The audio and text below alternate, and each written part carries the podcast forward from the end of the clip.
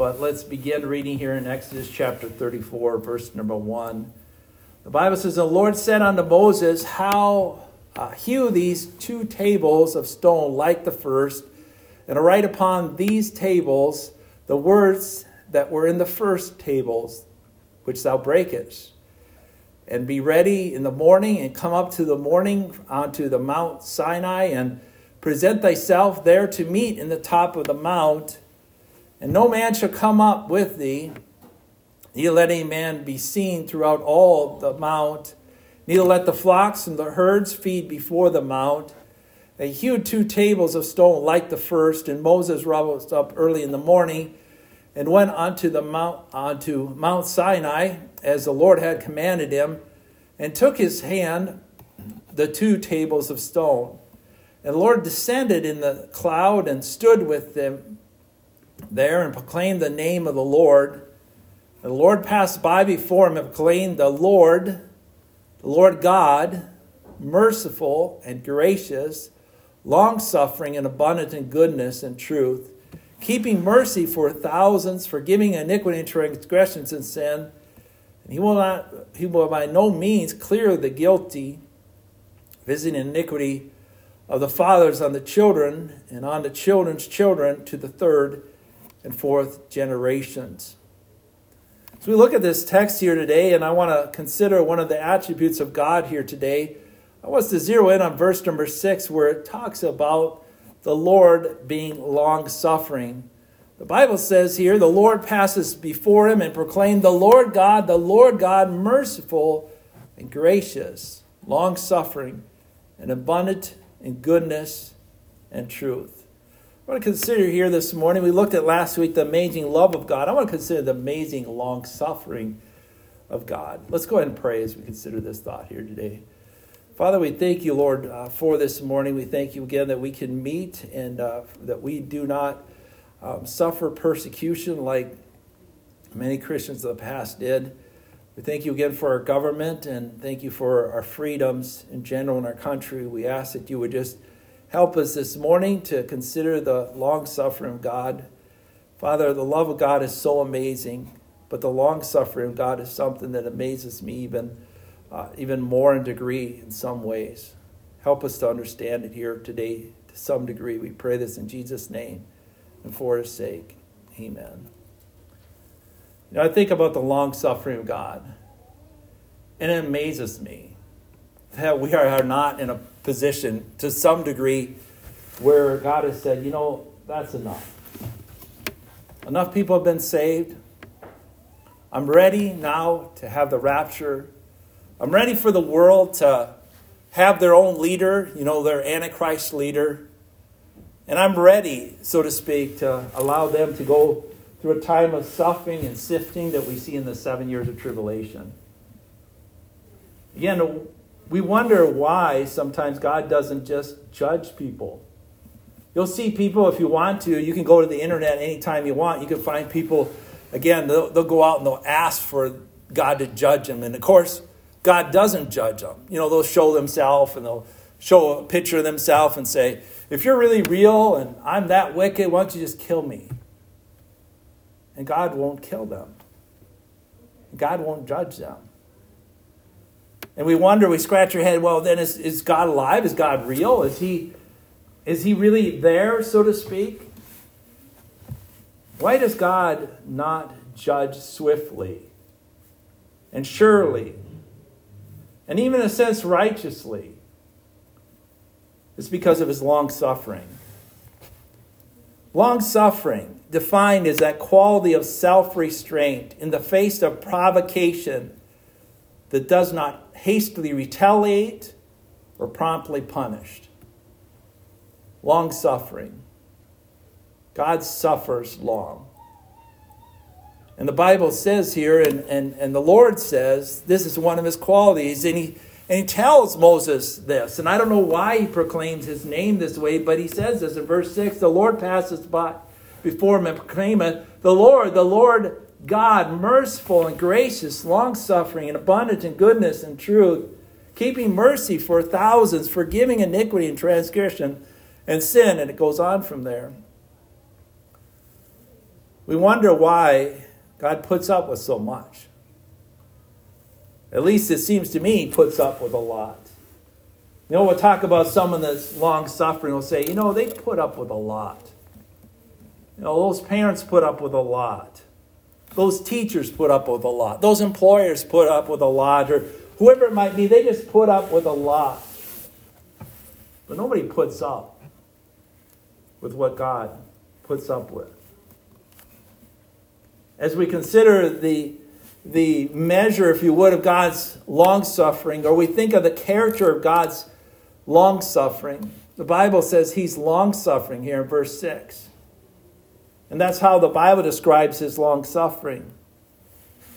But let's turn, if you would, to 2 Peter chapter 3. That's kind of an introductory to God's long suffering. God declares it. He says, I'm long suffering, I'm gracious, and all those kind of things he mentions there in Exodus chapter 34. And then in 2 Peter chapter 3, we see more about why uh, God is long suffering, because it even mentions here in, in verse number 4 that there are scoffers and, and that sort of thing, and they're concerned, so to speak, that you know God hasn't fulfilled his word in coming or returning. And uh, let's pick up there in verse number 3, and uh, we'll learn a little more about God's long suffering here from Peter. In verse 3, it says, Knowing this first, that there shall come the last day scoffers walking after their own lust and saying, Where's the promise of his coming? For since the fathers fell asleep, all things continue as, as they were from the beginning of creation. For this they willingly are ignorant of that by the word of God the heavens were of old, the earth standing out of the water and into water, whereby the world that then was, being overflowed, flowed with water, water perished. But the heavens and the earth, which are now, by the same word are kept in store, reserved unto fire against the day of judgment and perdition of ungodly men. But, beloved, be not ignorant of this one thing that one day is with the Lord is a thousand years, and a thousand years is one day. The Lord is not slack concerning his promise as some men count slackness, but is long suffering to us upward, not willing that any should perish, but that all should come to repentance. But the day of the Lord will come as a thief in the night, in which the heavens shall pass away with a great noise, and the elements shall melt with fervent heat, and the earth also and the works thereof shall be burnt up. Seeing then that all these things shall be dissolved, what manner of persons ought ye to be in all holy conversation and godliness, looking for and hastening unto the coming of the day of, of God, wherein the heavens being on fire shall be dissolved, and the elements shall melt with fervent heat. Nevertheless, we, according to his promise, look for new heaven and new earth, wherein dwelleth righteousness. Wherefore, beloved, seeing that ye look for such things, be diligent that be found of him in peace without spot, and account that the long suffering of our God is salvation, even as our beloved Paul also, according to his wisdom, given unto you, hath written unto you. We see the words long suffering twice in the text, and it mentions that in verse number 9 the Lord is not slack concerning his promise as some count slackness, but is long suffering to usward. Verse number 15, it says, An account that the long suffering of our God is salvation. Why is it that God suffers long? It doesn't mean that God will put up with sin forever. It mentions that even in the text here. You know, it mentions here again the flood of uh, the, uh, of, uh, of, Noah's day, and it mentions that the earth standing in the water and out of the water, and it was overflowed with water, and, and people perished in verse number six. And it mentions a fiery judgment that is to come. It says the heavens and the earth, are, which are now by the same word kept in store, reserved unto fire against the uh, day of judgment and perdition of ungodly men. So there is a judgment coming. There's no doubt about that. It tells us about that. And it mentions in verse number 10 that the earth's going to be melted in, in a sense. The elements with with fervent heat, verse number 10. The earth also and the works thereof shall be burnt up. There's a there's a burning type of judgment coming. Just like there was a judgment there in the Old Testament that took place during the time of Noah. And these judgments came as a result of sin. And it mentions here, but God has a purpose for suffering long. What is that reason for suffering long? In verse number 9, it says, He is long suffering to us, who are not willing that any should perish, but that all should come to repentance. Why long suffering? Why not just punish? Why not just allow, again, people to end up with the penalty for their sin? Because God is long suffering. And so I want to consider the long suffering of God, and I want to first of all define it. Let's turn to Romans chapter 9. As we define it, I don't want to define it just as one word, long suffering, because Paul defines it as being more than just the word long suffering. In other words, not just having a quality of self restraint or not hastily retaliating and not uh, being one who would punish readily or speedily uh, for one's sin, but it mentions here a word connected with long suffering, which again I hope you'll take home with you today. Again, an important word as we consider the characters of God's, the characteristics of God's long suffering.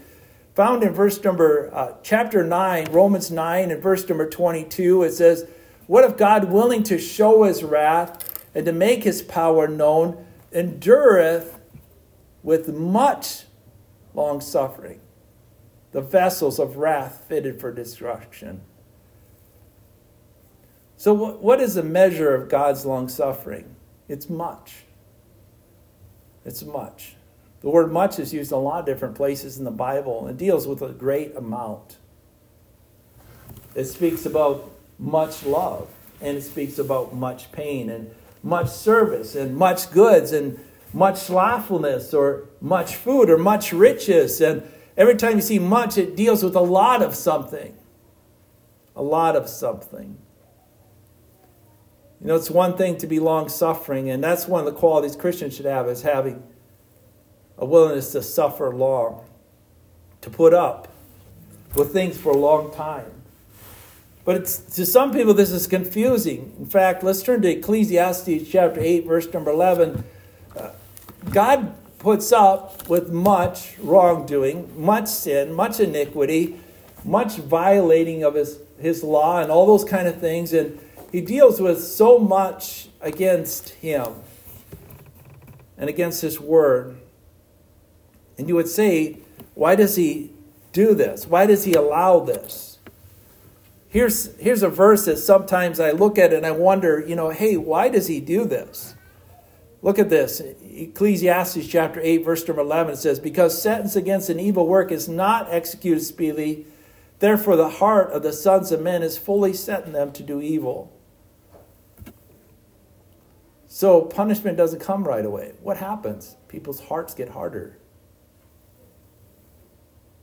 Isn't that what happened to some degree with Pharaoh?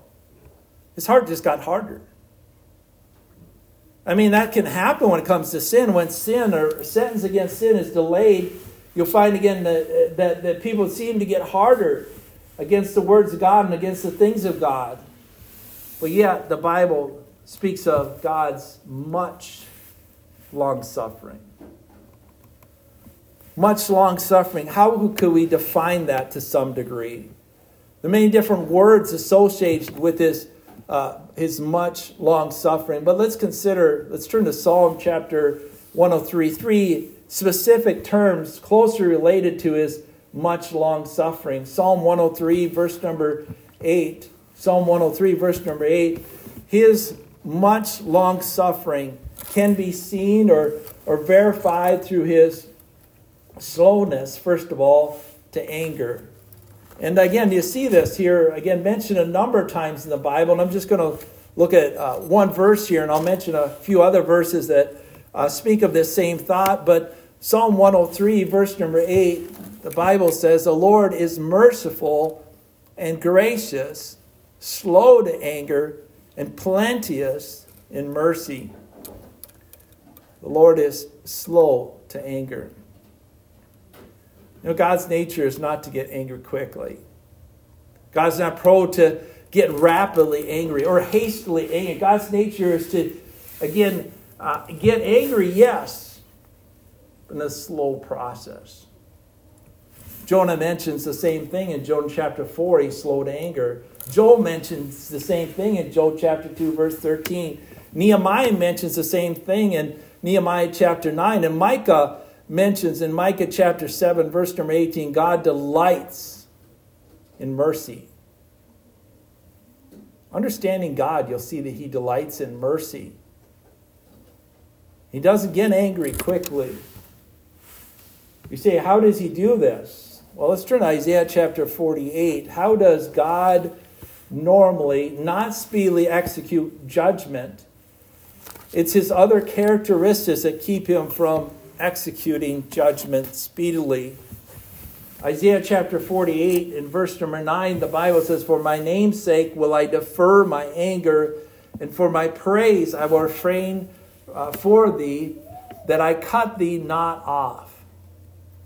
Now, by this time in history, I, again, the people of God and, and, and that sort of thing, Judah, Jerusalem, they were a mess spiritually. They were in idolatry. They were uh, very paganistic. They were very anti, again, Jehovah and his rules and his ways and his and the, and, and the worship that they were supposed to be following, they weren't following. And, and yet it says, For my name's sake will I defer my anger. So, how does God not, uh, again, use his anger? He defers to use it. And it mentions, For my praise I will refrain from thee to cut thee off. Certainly, God would be within the bounds of what seemingly would be uh, right and righteous to unleash his anger, unleash his punishment, unleash penalty against Israel here, but he defers his anger.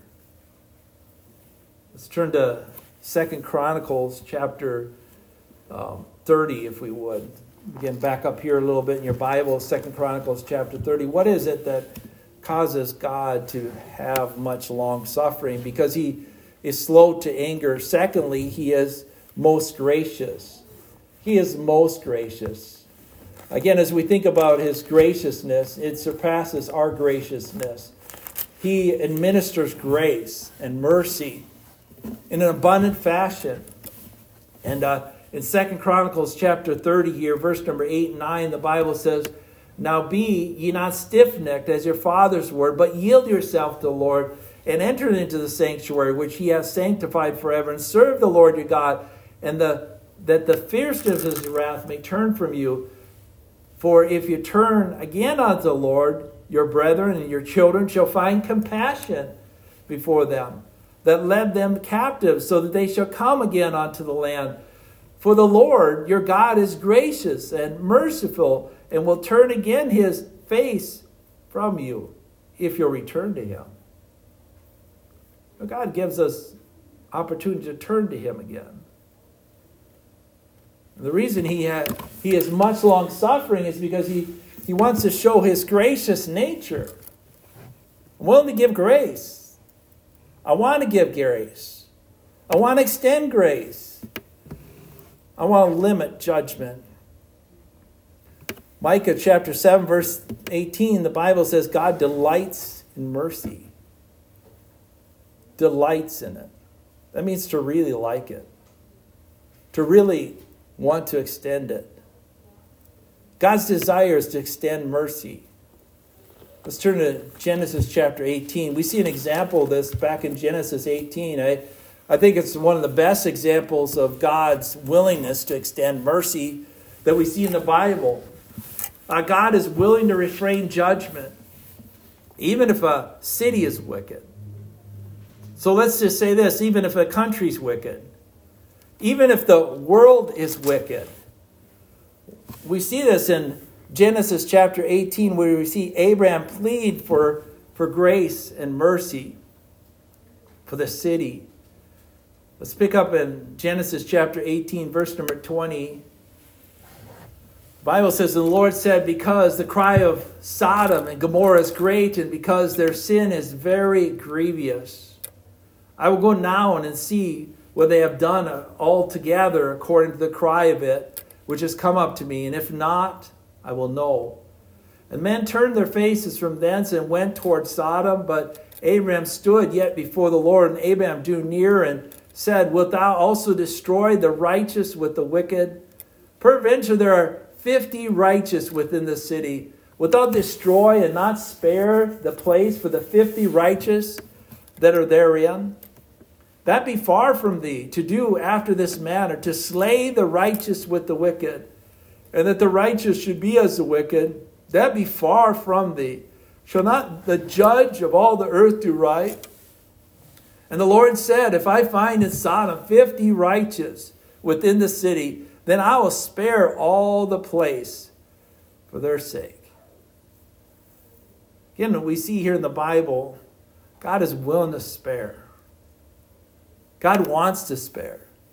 The Bible mentions again here Abraham going to God and saying, Hey, if there's just 50 righteous people in the city, we not spare Sodom from this judgment. And yet you'll find as he goes on here in this passage of scriptures, I believe again, we find that Abraham begin to realize that there's probably not even 50 righteous in the, uh, in the city. And so he asked God to maybe, again, give a little more grace in this situation. verse 28, it says, Peradventure there shall lack five of the 50 righteous. Will destroy the city for the lack of five? And he said, If I find 40 and five, I will not destroy it. So he pleads, Hey, if there's 50 here, we not destroy it? And then you see him say, okay, wait, wait a second. What, what if there's but 45? Will you destroy it? And, and, and he goes on and he and he mentions if there's 40, if there's 30, if there's 20. Let's look at verse 32. It says, And he said, Oh, let not the Lord be angry, and I will speak yet this once. Peradventure, 10 shall be found there. And he said, I will not destroy for the ten's sake. The Lord went his way, and as soon as he left communion with Abraham, and Abraham returned unto his place.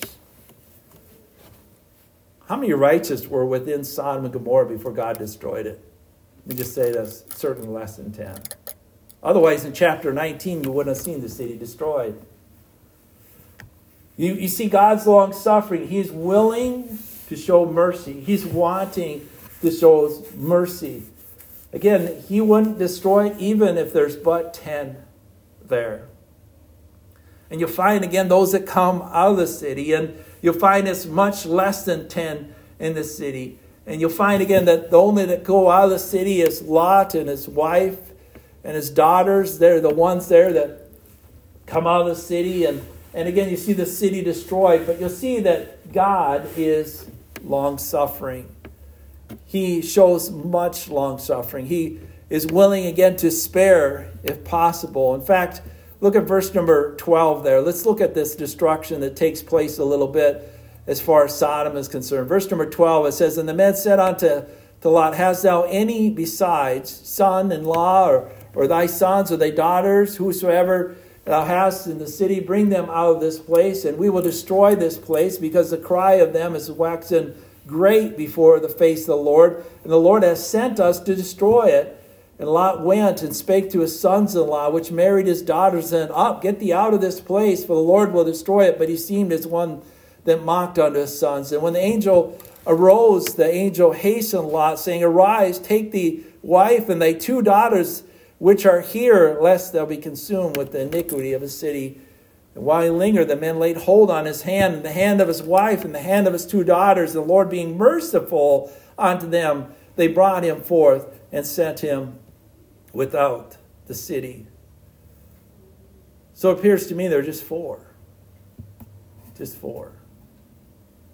I'm not saying these four were really righteous individuals, like living right, but there were four that had been saved by grace, that were spared from the destruction of the city. The Bible says, The Lord being merciful, verse number 16, came and had these angels escort him and his family out of the city. You see the long suffering of God with Noah in Noah's day. In Genesis chapter 6, it appears he preached for 120 years to prepare an ark to allow people to enter the ark so they could escape judgment. But how many boarded the ark? Just a few. Just a few. Let's turn to Matthew chapter 24. When the Lord returns, what will this world be like? Well, I think the Bible describes it plainly here in Matthew chapter 24 and uh, verse number 37 that it will be like the days of Noah, it will be like the days of Lot.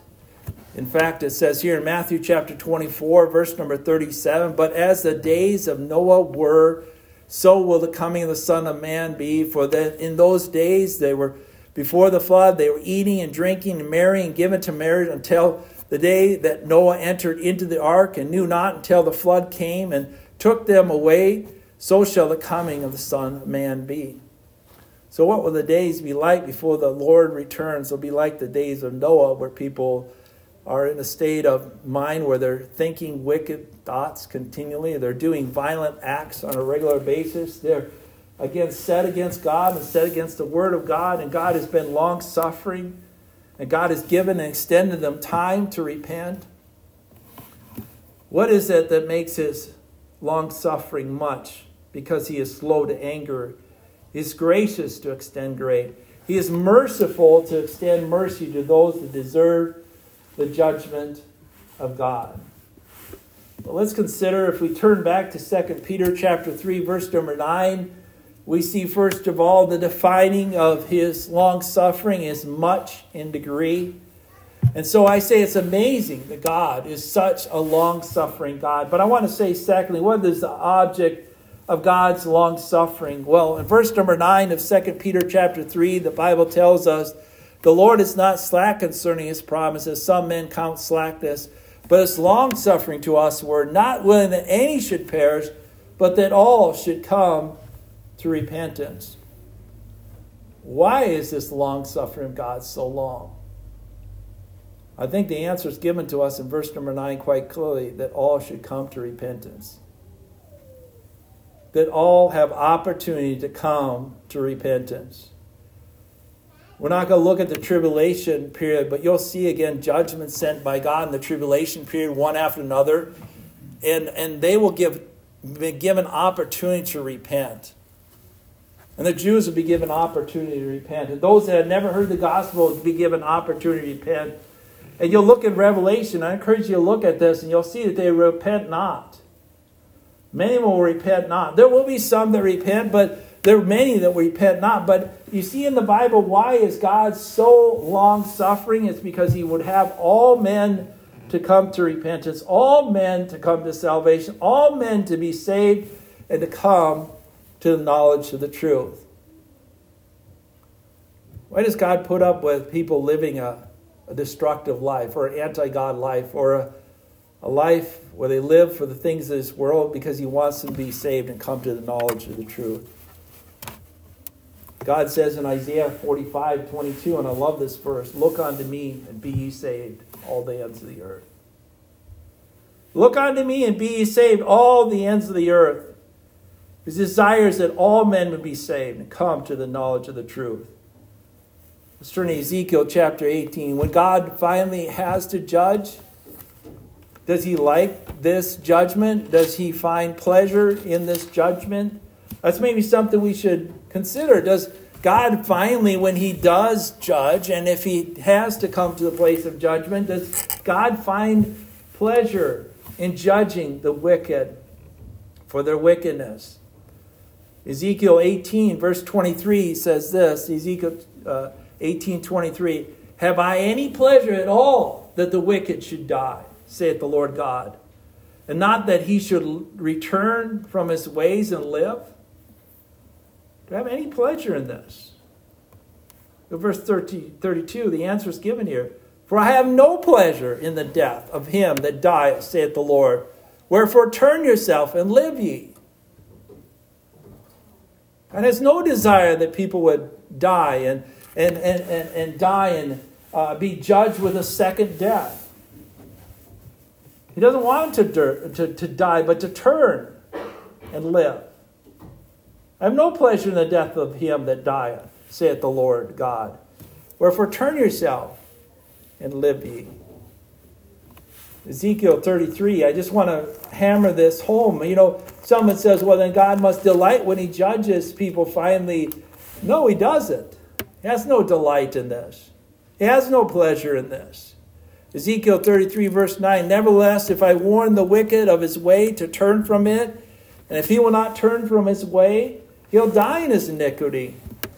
But thou hast delivered thy soul. Verse 10 Therefore, O Son of Man, speak unto the house of Israel Thus shall you speak, saying, If your, our transgressions and our sins be upon us, and we pine away in them, how shall we then live? Say unto them, As I live, saith the Lord, I have no pleasure in the death of the wicked, but that the wicked turn from his way and live.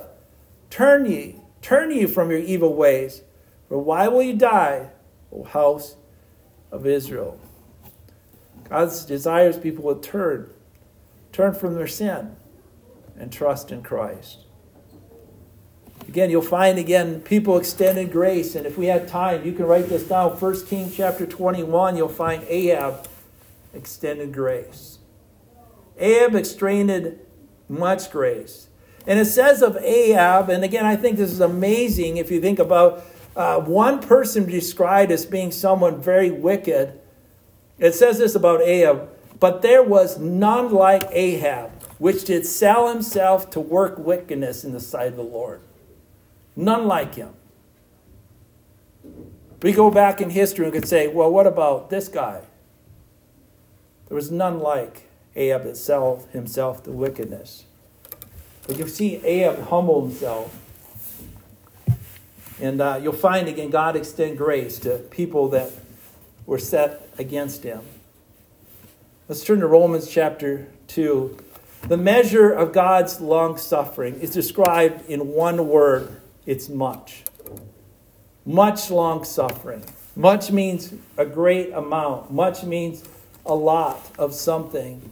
And his long suffering and his willingness to extend grace and mercy and uh, not be angry, so to speak, is again described in many different places in the Bible.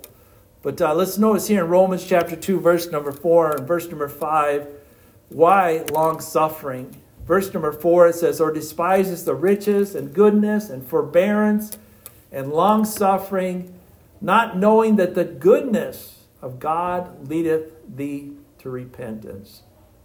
Verse 5, But after thy hardness, an impotent heart treasures up to thyself wrath against the day of wrath a revelation of the righteous judgment of God. Verse 4 says there's certainly long suffering that can lead to repentance, but there's also in verse number 5 opportunity for people to harden their heart against God. God forbears, He suffers long with people that they may come to a place of repentance. Revelation talks about giving space to repent. And yet, sometimes you'll find people will not repent. And so we see the long God, suffering God is centered towards the object of people, that they would come to salvation and the knowledge of the truth. But let's look at Romans chapter 9. I want to end with this thought. And again, it is not necessarily a positive thought, but again, it is a truthful thought that the long suffering of God ends sometimes with destruction. Look at this Romans chapter 9, verse number 22. What if God, willing to show his wrath and to make his power known, endured with much long suffering the vessels of wrath fitted for destruction? You know, there's long suffering, it's there, it's available. The love of God is there, it's available. The mercy of God is there, it's available. The forgiveness of God is there, it's available. But you'll see that in the end, God may have to extend himself to show destruction. He must punish, he must give retribution if one will not turn and turn to salvation. Let's turn, if you would, to John chapter 1, if you would. John chapter 1. John chapter 1. Have you received salvation? Have you found the forgiveness of God? Have you found the mercy of God? Have you found the grace of God? Have you found the love of God? That God gives grace if we'll turn to Him and trust in His Son to be saved. John chapter 1, verse number 12, it says, But as many received him, to them gave he power to become the sons of God, even to them that believe on his name, which were born not of blood, nor of the will of the flesh, nor the will of men, but of God. Have you received him? Have you received Jesus Christ as your Savior? Is he your Savior? Or he may become your judge. Let's turn to 2 Peter chapter 3. We see this, this judgment that's coming. And again, it's a, a fiery judgment. There's a flood judgment to begin with, and that's mentioned back there in 2 Peter chapter 3. It mentions the world was uh, the world that then was was overflowed with water, perished. And then mentions that fiery judgment that's coming there. The earth is kept in store. It says there for uh, fiery judgment, for perdition of ungodly men. And then verse number 10, it says, But the day of the Lord will come as a thief in the night, in which the heavens shall pass away with a great noise, and elements shall melt with fervent heat, and the earth also, and the works of thereof will be burned up. And uh, you see again this, this judgment, this sure judgment that's coming. I mean, God's going to just keep on suffering long until he sends this judgment, just like he did with Noah during Noah's day. He just keeps on extending grace and giving mercy and giving opportunity for people to come to salvation and to come to the knowledge of the truth. But if they reject salvation, it's not God's fault. It's their fault. In fact, let's turn to John chapter 5. You know, if a person rejects salvation, whose fault is it? Is, is it the soul winner's fault? Is it Jesus' fault? Whose fault is it when it comes to people rejecting salvation, missing heaven, it's not because God doesn't give them time to repent or space to repent or, again, show them great grace and, and give them mercy when they deserve judgment. The Bible says here in John chapter 5, verse number 24, it says, Verily, verily, I say unto you, he that heareth my word and believeth on him that sent me hath everlasting life and shall not come into condemnation, but is passed from death unto life. If they but believe on him and receive him as we've talked about and receive his salvation as a gift they can have life. Verse 29 it says and and shall come forth. They uh, some that have done good to the resurrection of life and they've done evil unto the resurrection of damnation. And then look at verse number 39 of this chapter Verse 39 Search the scriptures, for in them you think ye have eternal life, and they are they that testify of me. And you will not come to me that you might have life. Whose fault it if, if someone misses life? It's a person's fault. The Bible says, And you will not come to me that I might have life. Let's look at Matthew chapter 10. I mean, the opportunity to get saved and come to the knowledge of truth is here. The gospel message, again, encourages people to come to the Savior, the sin bearer, the Redeemer. And uh, yet some will reject this. But yet the Bible says, uh, a lot of different verses encourage people to come to salvation. Here's one of, the, one of them that says the same thing here. Uh, Matthew 11, verse number 28, it says, Come unto me, all you that labor and heavy laden, I'll give you rest. Take my yoke upon me and learn of me, for I'm meek and lowly heart, and you shall find rest for your souls. For my yoke is easy and my burden is light. Come to me. Come to Christ. In the last invitation in the Bible, given a revelation, encourages people to come to Jesus that they might have life. The amazing long suffering of God is that God will not judge this world. But even if you look back in history, there was a judgment that came during Noah's day and there is a judgment coming when God will send fire upon this earth, you know, burn it up. His long suffering will one day uh, come as a fiery kind of a judgment. The long suffering of God is that quality of God that uh, helps him to restrain himself in the face of provocation. And he will not hastily retaliate or promptly punish. But he is willing to extend mercy, but he's also going to have to, to some, extend judgment. Some thoughts on the long suffering God.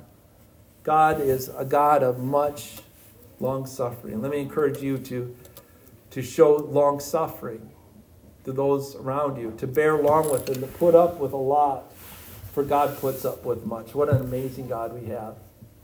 Let's close as we consider the Word of God here this morning.